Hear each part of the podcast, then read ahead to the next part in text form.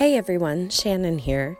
We're ending our Echoes and Hope series today with an interview with Kimberly McKinley, the Director of Evangelization at the Church of the Assumption of Mary in Washington, D.C. And we're going to switch up the format just a little bit today to give you guys a peek behind the scenes. So, you're going to hear her interview with Marcia pretty much in full so that you can hear the questions that we asked and also how we designed this series to help better tell the stories of our brothers and sisters in Christ.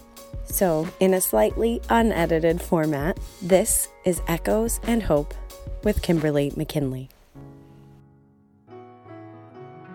I am here with Kimberly McKinley of Washington, D.C. Yes. which is amazing. Born and raised. Born, yes. I love it, people. City pride. I met Kimberly this evening at her church. Yes. and I went to visit Assumption of the Blessed Virgin Mary. Yes. That was called, yes. In Washington, D.C., in the Congress Heights neighborhood, where she is the director of evangelization. Yes. Wonderful. And she has agreed to talk to us today, which I'm pretty excited about. Me But too. We've had a pretty great night. We've had a great night. known each other for five hours. Right. And we're going to be friends forever. Forever. So, Absolutely.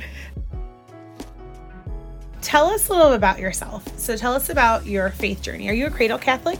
I am a cradle Catholic. I was baptized at St. Luke's Catholic Church here in Washington, D.C.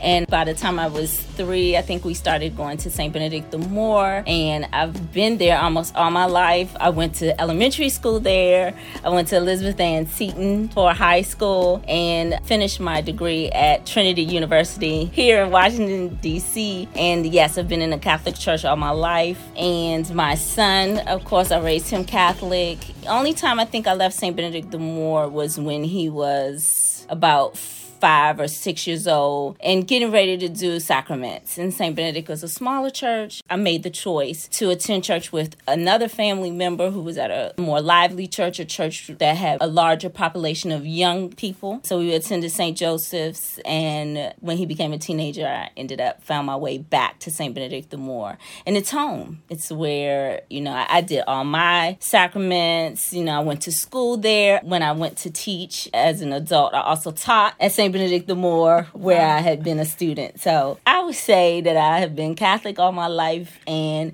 couldn't imagine worshiping and being anywhere else but at St. Benedict the Moor. I'm grateful, so grateful that my parents shared the faith with me so early. You know, when you're young and you're going through life, you just don't know when you're going to need to rely on that. And so the first time I really realized how important, how deep my faith ran was when my son was born. He was born a preemie. He was one pound nine ounces, and they actually asked me, you know, do you want to go on with the pregnancy? You know, there's a fifty percent chance that he might not live, and I just couldn't even imagine that somebody was asking me that question. But my faith was so so strong, so deep in the Lord that I knew that I could trust Him, I could rely on Him, and that He had me, and that all was going to be well, no matter what happened. That all was going to be well, and so that kind of really strengthened my faith, my faith walk with him. Elijah, thank the Lord, is now 21, getting ready to turn 22. It really taught me that I have to trust him, not just when I really need him, but that I had to be more thoughtful, more prayerful, and really start to live my life more for Christ. And I think that was really when I started to be more aware of my faith walk, who God was to me, and how much I loved him and needed him and couldn't imagine a life where I didn't know the Lord. And also finding that responsibility to share that love for Christ with others. So after my son, I became an educator. Like I told you, I went back and I taught at the school. And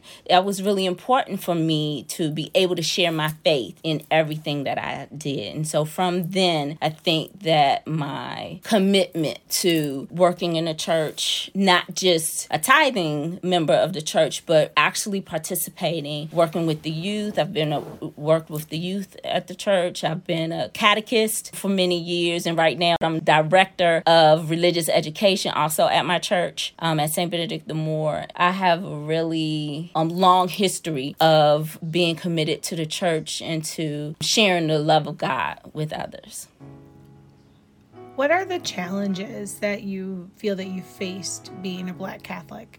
It's very interesting to meet people who don't even realize that there are Black Catholics. So for me, it was not until I became an adult that I realized this. I was, um, like I said, St. Benedict the Moor was one of the first churches in Washington, D.C. to have a gospel choir. So I always grew up in a church that was vibrant and alive and, you know, worship out loud. I didn't realize that other people didn't know that we existed. And so I was sharing with you earlier, one of my best friends, my dearest friend, she's from North Carolina. And when we first met, I was sharing with her that I was Catholic and she was like, I didn't even realize that African Americans were Catholic until I was an adult. And I'm like, how could you go your whole life not knowing that? Like, we're a big community. I find that very interesting that people don't know that. I think one of the challenges that I also find is that sometimes we don't feel heard and that people don't always respect or see the value in the way we worship and that we maybe need something different. The same word, absolutely the same word, the same faith, the same belief, but the way we show our worship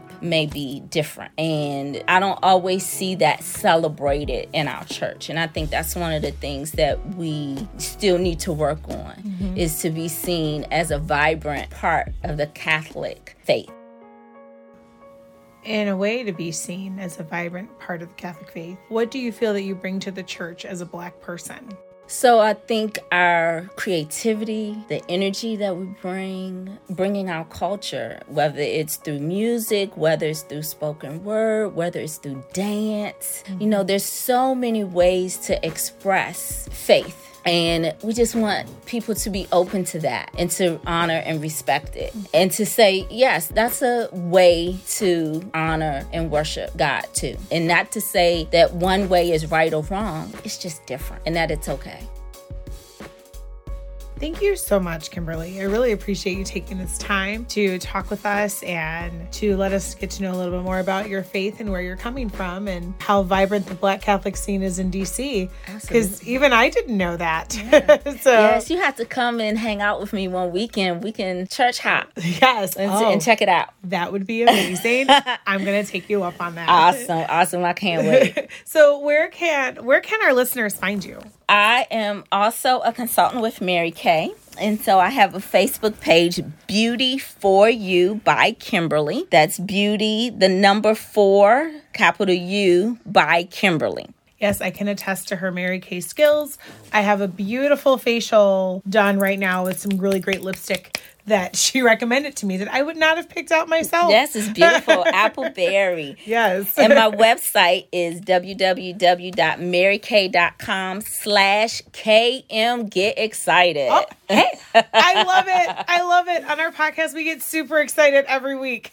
So awesome. Thank you so much for spending this time, Kimberly. And what are you going to do for Black History Month? How are you going to celebrate Black oh History Month? So, um, at the Church of the Assumption, where I work as the director of evangelization, we are going to have a gospel concert. So I'm excited about that. Oh my that. goodness, that's amazing. Yes. And then also, I'm getting ready to check my calendar because I just heard about another celebration celebration at St. Teresa Church of Avila. They will be having a Black History program. I know that that is going to be a beautiful celebration. You don't want to miss it. Okay, that sounds amazing. Yes. Okay, I need to come back to DC. Girl, like it's happening. it's. Yes, we're gonna do it. Yes, we're gonna make it happen. So thanks again so much. You um, and we look forward to hearing more about what's going on in your parish and hearing more about what's going on in your life as a Black Catholic. So thank you so much for